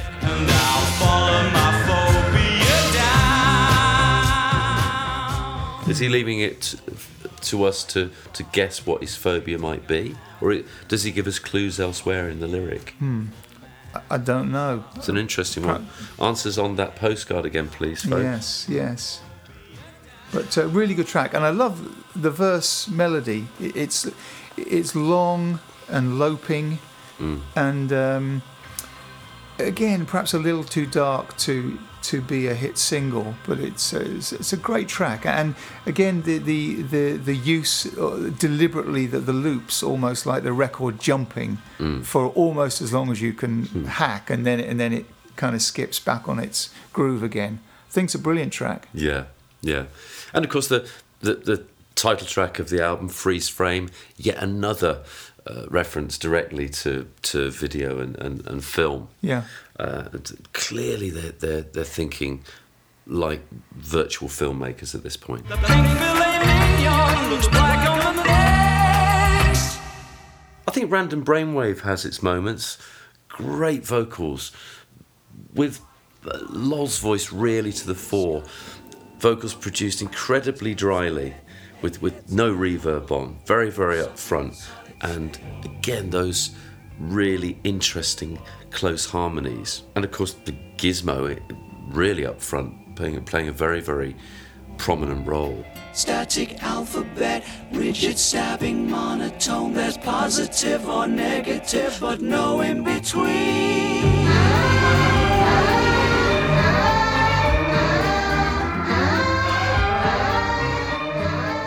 It reminds you of something, doesn't it? Yeah, that riff is uh, particularly the way it's placed.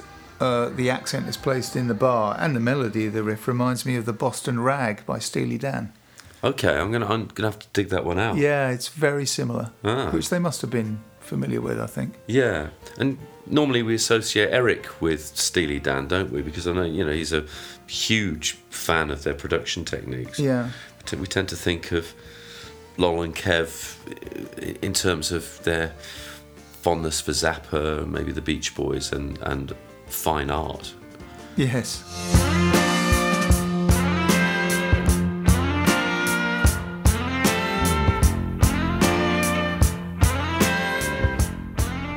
I've no idea what random brainwave is about, and maybe it's just about a random brainwave. It's a sad little song, isn't it? Yeah, It's like nobody noticed how sad this brainwave was. Jazzy stacked harmonies, as you say. It, it, uh, in, in my opinion, it's a kind of very distant third favourite on the album Yeah. to Englishman and, and Freeze Frame. yeah. Are you one of the cocks too busy probing the pleasure centers of dogs to get near me? Get near me. Nobody noticed the difference in the readout, the sadness in the answer, the twist in the logic. Leave it in the hands of fate. I Pity Inanimate Objects would kind of be a favourite of mine if it was 30 seconds long. Because I think that technologically it's incredible with that, uh, that, that use of the, of the device they use to literally pitch bend. Kev, who's singing in a monotone, and Lol, who's singing for him using a keyboard. Yeah, I love the idea of the experiment. It's, It's, a brilliant idea, and it's it's so so akin to what we hear every every bloody five minutes on Radio One uh, with auto tune, and how auto tune is now being used as a, a, a kind of a stylistic device Hmm, yeah. to make voices sound almost robotic. Uh, they're doing it here, you know, in the late seventies. Yes, 30 or f- well, 40, 30 years ahead of its time, isn't Yeah, it? Yeah, and it sounds very digital, doesn't it? Plastic Santas in perpetual underwater snowstorms. Sculptures that appear to be moving but aren't. I feel sorry for them all. Yeah, the, I mean, the first track I can remember where auto tune was used as a deliberate device as part of the record, and I could be wrong here, but I remember "Believe" by Cher, Yeah. and that was late. That was a sort of groundbreaking record, and that was late nineties. Sad that you're leaving. Takes time to believe it. But they're using a harmonizer here, right? Yes, it's a, it's I think it was called a harmonizer that the machine at that point. That's right, and and it's it's obviously very very good at, at its job. Yeah. Uh, and Kev is literally just singing that that monotone with some interesting poetry that is akin to some of the imagery that's going on in Englishman in New York, uh, with kind of bizarre, surreal, or, or, or sometimes sinister, sometimes mundane, but but interesting imagery. For example, I pity inanimate objects because they can't move, from specks of dust to paperweights, or a pound note sealed in resin, plastic Santas in perpetual underwater snowstorms. Uh, I admire their empathy with inanimate objects because I actually Or their put- lack of empathy. Well, no, I think they're sho- no, I think they're they're showing genuine empathy there. I, I get frustrated with inanimate objects uh, when they don't do what I want.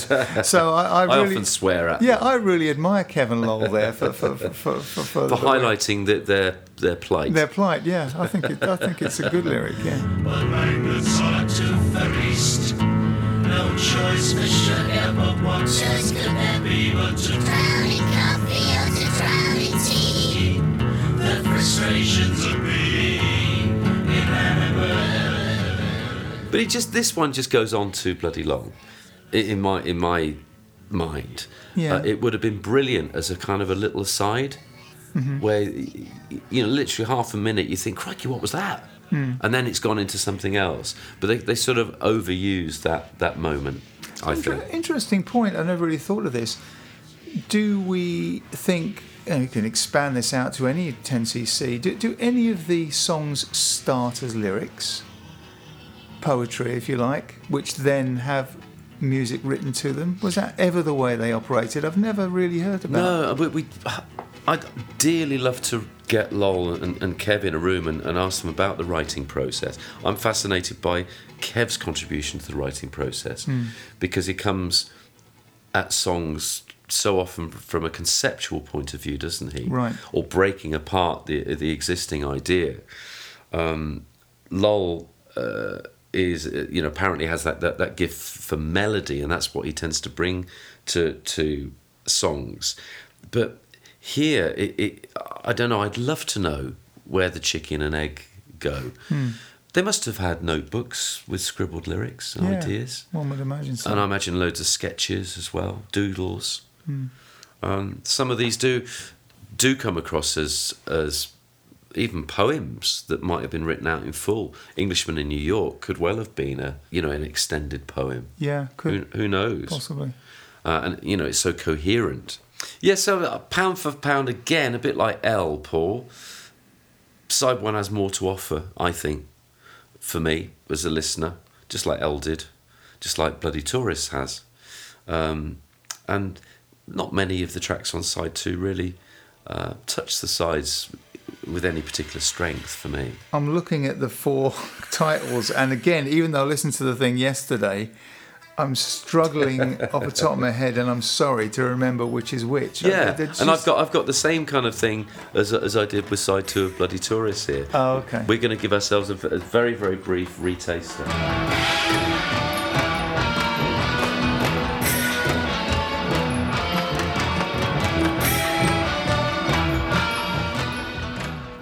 Clues is a is a nice, interesting way to start side two. In in a few ways, we both think that the guitar riff and the chorus effect that they put on it sounds a little bit like Andy Summers, doesn't it? yeah, it sounds like the, um, obviously they're working with the Gray brothers or with Nigel Gray Yeah. again down in Leatherhead, and uh, maybe they're sort of um, yeah remembering "Message in a Bottle," which uh, must have yeah predated this album because that was on the Police's second album, wasn't it? Yeah. Um, yeah, it sounds like Andy Summers for a few seconds, and then it goes back into art art rock territory again. Yeah, and and Lol's kind of repeated chorus, and I, I I'm, I'm doing my finger quotes here because with with a lot of Godley Creme stuff, it's sometimes hard to kind of pin down what a chorus actually is. Yeah. and I think they almost deliberately avoid them sometimes. But when he's singing, "Hear no evil, see no evil." It reminds me of the wind in consequences. Right. Yes. Yes. And I wonder if if they if there were similarities in in the way they achieved that. Um, Kev talks about it in his book. Um, I think he's singing down the same pipe that they blew the saxophone, the the guitar down to create a saxophone Okay. effect. I must have put it in the van and taken it from uh, from Stockport down to Leatherhead.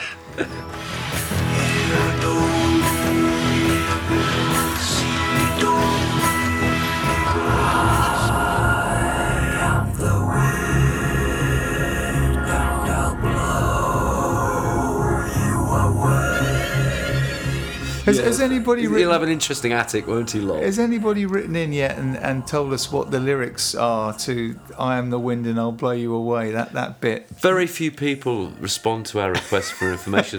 They're more often asking us for the information. We don't know. We're just Yeah. here with two blokes Yeah. chatting on the internet. We don't know the answers to these questions. Um, but it's good. I think uh, melodically here, especially with the kind of guitar and gizmo uh, riff. Uh, get quite quite dark and edgy. Reminds me of How Dare You, the track How Dare You. Okay.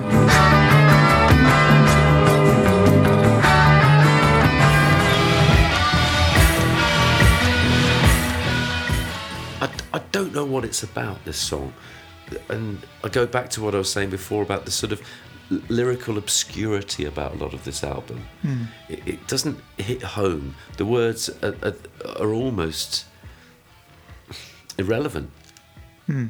aren't they? Yeah, I think they've yeah they've they've retreated back into their kind of laboratory again. Yeah. I don't think they feel the need to emote in the way that they did on L, perhaps. Yeah, generally. it's almost like abstract art, isn't it? yeah, yeah, nothing wrong with that. A but, yeah. bit of Jackson Pollock on the on the back cover of, of L. right. Uh, and you know, if you ask him, you know, what does that what does that red block mean? And he'd say, well, what do you think it means? right. And uh, that's kind of what Godley and Creme are giving us, isn't it? It's like you make your own interpretation of this. This might be the kind of record that they would have made, perhaps, had they never have met Eric and Graham. Mm. It seems to be a comfortable space for them, Yes. a kind of very uh, arty, abstract approach, possibly. Yeah, but it's interesting that they start in their kind of Frabjoy and Runcible days. This sounded more Dylan-y, Simon and Garfunkel. Yeah, you're right. So you know, I mean, That's that's you're right, and that's worthy of Uh, investigation. maybe they maybe they didn't have the musical vocabulary then to translate their their brilliant abstract art ideas into music, and maybe they had to be within the 10cc uh, melting pot in order to bring out th that artisticness. possibly. Need I remind my eyes to see, my hand to touch, my mouth? It's interesting that in Space Cake, Kev highlights only two songs from Freeze Frame. Yeah, it's infuriatingly thin in terms of what he's giving us on his thoughts about their whole solo career, uh, you know, with the albums. Two tracks. One is the I Pity Inanimate Objects, which we've talked about, and the other one is Brasilia. I'll read out what he what he says because it sounds a really enticing idea. This, um, it's a sort of precursor to WWB, in other words, Worldwide Band, which kind of morphed into UDO, his, his concept of having this amazing worldwide collaborative interactive video where you could collaborate with the guy next door, uh, celebrity musicians, and a guy in Outer Mongolia, kind of simultaneously. Brilliant idea. Uh, he's saying that he, Lol, and Phil Manzanera from Roxy each spent time alone in the studio adding reactive solo parts to the backing riff. None of us knew what the others had done until it was all played back together. Great idea. Uh, of course, they're, they're, they're reliving the, the Voodoo Lounge, aren't they? Yeah.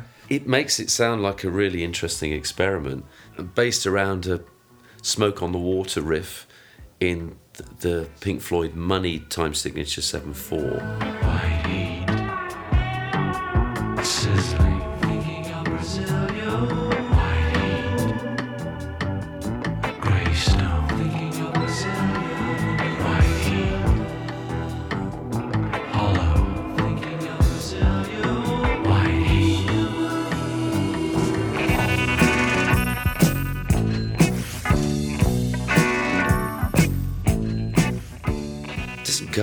Does it? No, I think yeah, th- those two things you just mentioned are the most noteworthy thing about the track. But this is going back to Lol's mode of operation, which seems to be the doing is the thing, the the, the running of the experiment, and then you know we just we put it out there, and if you, if you like what we've done, you do, and, and we move on to something else. I mean, there's a lot to be said. It's it's true artistic expression as well, isn't it? Hmm. But yeah, it, it doesn't. I don't really connect with this song at all. In fact, we just played it again to remind ourselves what it sounds like, having only played it a matter of hours before. Yeah. And I honestly can't remember from from play to play. Maybe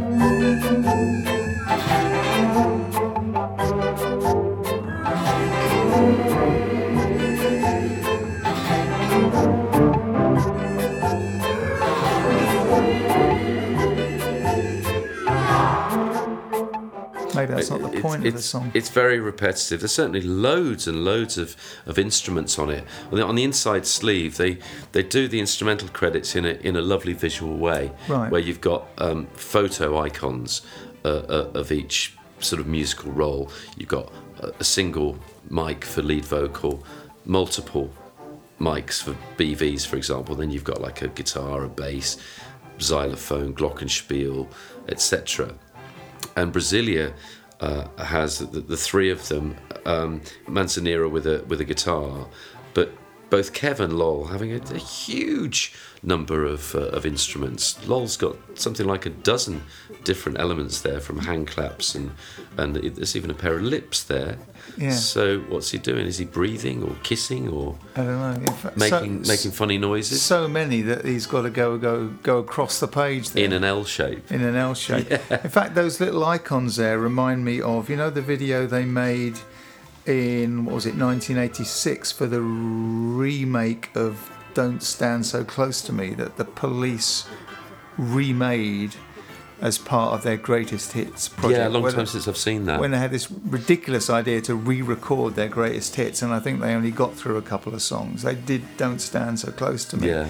and Kev and Lol did a video, mm. which I seem to remember had icons of uh, attributes associated with Sting, Andy Summers, and Stewart Copeland, sort of moving across the screen, and that's very resemblant of what the, what they're doing there. Yes.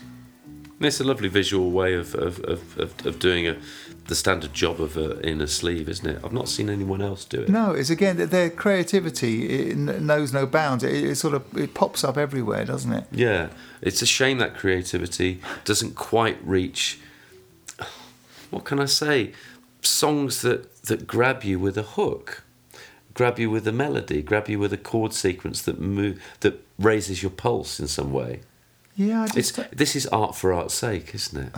Very much so. That's that seems to be what they were going for here. I just find it interesting. It it, it, it just it, as a concept that they can do something as as kind of you know knock you dead as Englishman in New York, and then these experimental pieces on the same record.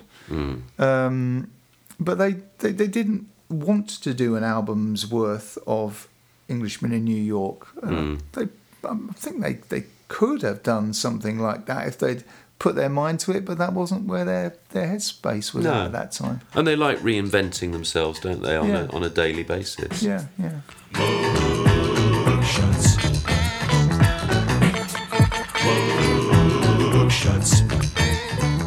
Mugshots is one of my least favourite tracks on, on the album. It's like a bumpy ride along a really annoying dirt track with a, a not very nice melody. Um, Mugshots. Uh, I, I can't, honestly, I can't think of anything, uh, anything positive to say about it.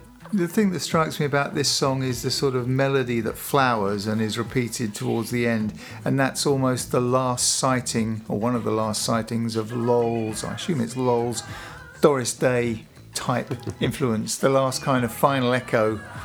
You know, the the red dwarf once the, you know the Dean and I's exploded, and all that's left is a kind of bit of dark matter. It Yeah. just reminds me of that of that kind of musical theatre thing, but it's there's not a lot of energy left uh, in the writing anymore. But it, it's it, just see what I mean. It's got that kind of show tune uh, element, but there- Yeah. there's not much. There's not much of it left. I know you know there's a mug in the shot. Yeah, it reminds me. I don't know why it reminds of me. Reminds me of Kid Creole and the Coconuts. I don't know whether it's a particular song or it's just a vague similarity in the feel. Yeah, but stool pigeon.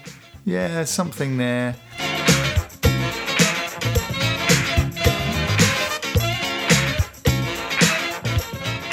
But I mean, by the time you get to here in the in the album, you seem uh, you, you've travelled a long way down that dirt track you're talking about from an Englishman in New York. That seems a long time ago, and it's only it's only a matter of minutes before. Yeah, and you're kind of dazzled, aren't you, by the by the lack of clarity uh, in, in in what all this means. Yeah, you're a bit worn out. Yeah, now. I mean, some of the sounds are, are incredible, but the the lack of melody or the randomness of melodies and lyrics kind of numb your brain a little bit. It gives you just, it's like walking around an exhibition, you know, and you want to exit through the gift shop at this point. Uh, yeah, uh, fighting the temptation to shout bollocks at the top of your voice.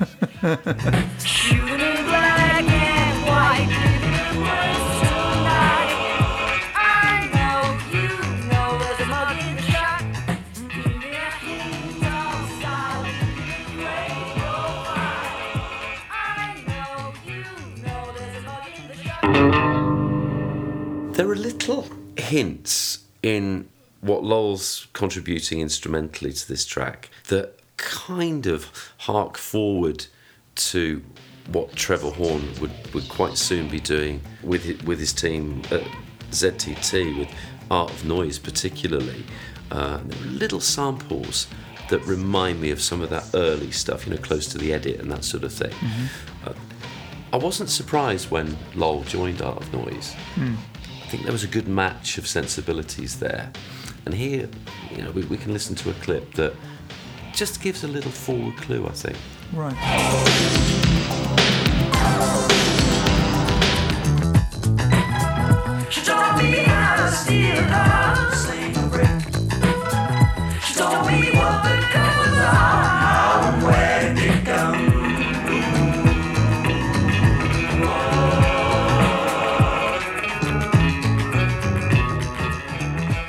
But I've absolutely no idea what it's what it's about. I like some of the the, the, the imagery, and I like the, the, you know the constant reference to film here. Shoot 'em in black and white. Bring me the prince tonight. I know you know there's a mug in the shot. I don't know what he means by that. What kind of mug? Face? Idiot? A cup? Give me a hint of style. Give me the Cray profile. yeah. I'm scratching my head. Yeah, I don't know. Don't know. But we come to one of my favourite tunes, and I, I, I get the feeling it's it's not one of yours, Paul. The final track it is light and fluffy, but I think it sounds gorgeous, and it's one of my very favourite Kevin vocals. Yes, it's it's it's really soft, isn't it? It's Yeah. really it's really yeah, quite tender. Yeah. A kind of a, a, a wimp's version of what he'd, he'd, he'd do a few years later in Snack Attack, you know, where he's quite literally uh, lying on his back with extreme back pain, isn't he, for Snack Attack, uh, doing the whole vocal lying on the floor. And here he's, and I'm not, sure, I'm not sure how autobiographical it is, but he's kind of trapped in his bedroom feeling rubbish, listening to the to Radio Luxembourg go in and out. Yeah. Uh, I, I, I really love that that image and the, the kind of gently drifting and shifting backing track Okay. uh, with synths and, and all sorts. I think it's terrific. I rode away to Radio Caroline. I need to hear your saddest reggae song. And I'll wallow like a zombie in it. Tear up my Ipi Tombi Let chocolate buttons limbo under my tongue. Nice little obscure lyrics thrown in. I had to look up Ipi Tombi because he's tearing up his Ipi Tombi ticket, and it turns out that that's a, a Zulu musical that did the rounds in 1974. Maybe maybe that's uh, something he had literally had tickets for and couldn't go to because he was ill. Is it as could it be as straightforward as that? Yeah, it might well be, you know, a true story. And uh, he says, "Let chocolate buttons limbo under my tongue." Maybe they, they had a lot of limbo dancing in the musical. yeah, so that's that's a nice kind of uh, that's a, a nice little surreal visual image, isn't it? There. I do like at the end where the uh, it's almost like it, the um, his radio's been on so long that the batteries run out and it's it's ever ready heart stops beating I love something. that. Yeah, it's it's it's a little throwback to inanimate object. It's it's kind of the uh, a little prayer to the is in this case his radio. Yeah. he's kind of uh, empathizing with with the- with the radio while he's downstairs gaining sustenance by eating food and recovering from his illness. It's Yeah. a really it's a really clever little little punchline. I agree. Punchline within the song. Yeah. Today when I was downstairs eating, its ever-ready heart stopped beating. Was it just coincidence? Who knows? There's some gorgeous textures here. I, I think that's a picture of a gizmo there, and, and I think the gizmo is doing that almost sick sounding. right. But generally, um, th- there's a lovely, thick, soft sound to this. And I know I'm, I'm always complaining about the lack of sort of coherent chord structures in some of the more abstract Godley and Creme stuff. This one's got a very, very lovely, interesting chord progression. But answer me this: Can you identify where Paul McCartney is at? You nearly said. I did. I almost said your name, Paul. oh dear, I was spending too much time with you. Yeah, yeah, yeah. Where's he singing and what's he singing? It's Paul and Linda, isn't it, on this track? I can't. She's and- not credited. Oh, is she not? I No. beg your pardon. I, I, yeah, I listened again yesterday to hear Paul, and I couldn't hear him or Linda, and, Hmm. and maybe that's because she's not there. But no, I, I just can't pick them out. So they could hardly be said to be sort of trading on the fact that they had the, the most successful musician in the world on the track. I can't hear him, but he, he's he came down to the studio and, and sang backing vocals. Yeah. Uh, and, and again, this is another thing that we, we urge you, please, uh, to let us know where, where you spot his voice. Yeah. We're normally good at spotting these things. We think so. maybe we're listening in completely the wrong place. So please, it, it, just tell us, uh, give us a kind of a code, encode, you know, minute and seconds where you hear Paul singing. Is he singing 208 Fabulous? Could be. Is that where it is? I don't know. Hmm.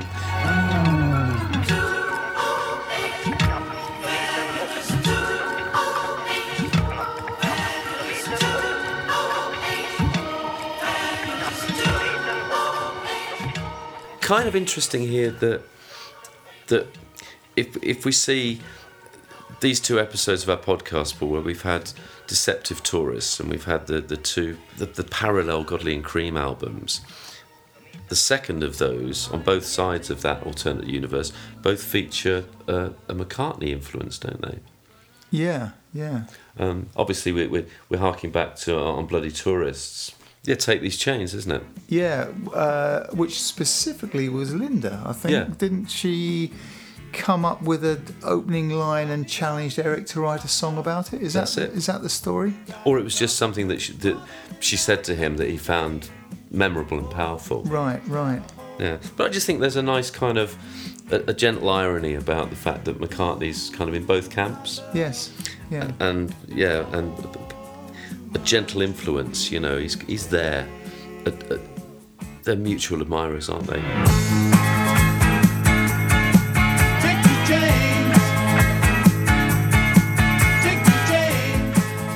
I'm, fond of both of these albums. Uh, I, I find both of them more interesting than Bloody Tourists. And I know you, you, you you must think that I'm being a, a, a little bit churlish, and you know, how could I possibly? I like the experimentation.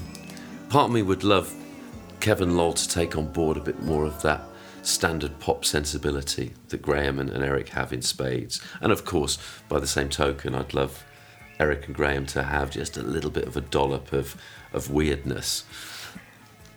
That's but- obviously why I love 10cc. Yeah, so we've been through that. It was called 1973 through 1976. Those four guys were in a band called 10cc, and Yeah, it reminds me about what Jonathan King used to say about Phil Collins and Peter Gabriel solo. Mm. yeah, He said he, he wants Phil Collins to be less commercial and he wants Peter Gabriel to be more commercial. yeah, yeah. Solid commercial instincts there. He, he had a good point. Yeah. Obviously, L is, is my clear favourite of the two, but I wouldn't want to be without either of them. And obviously, we're going to go further forward into the 80s to look at Godley and Creme's other projects, a few musical projects, some more successful than others, some more heartfelt than others, you, you think. Uh, we were just saying before that we're not sure how hard they worked on, on some musical projects. And, and of course, we can't avoid their amazing career as, as video directors. But I think from over the next weeks and months, what we're going to be doing is, is dotting around a little bit. We feel we haven't done the early years particular justice yet, and we've got a lot to, to say about what was happening in Manchester, what Graham was up to, uh, the Hot Legs project. Oh yeah, we're going to go in the we're going to get in the DeLorean and, and go back not to 1955, but maybe to 1965, Yeah, um, and and discover some of the pre-10cc recordings and uh, and writing, which. Uh, which is absolutely marvellous in some cases. I'm really looking forward to that. yeah, me too. Thanks again for listening, folks. See you next time. See you guys. Bye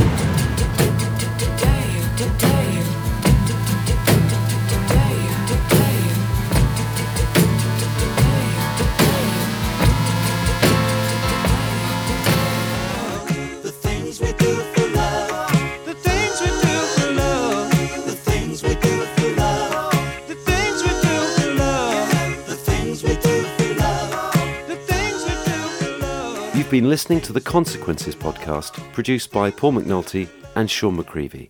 Thanks for listening.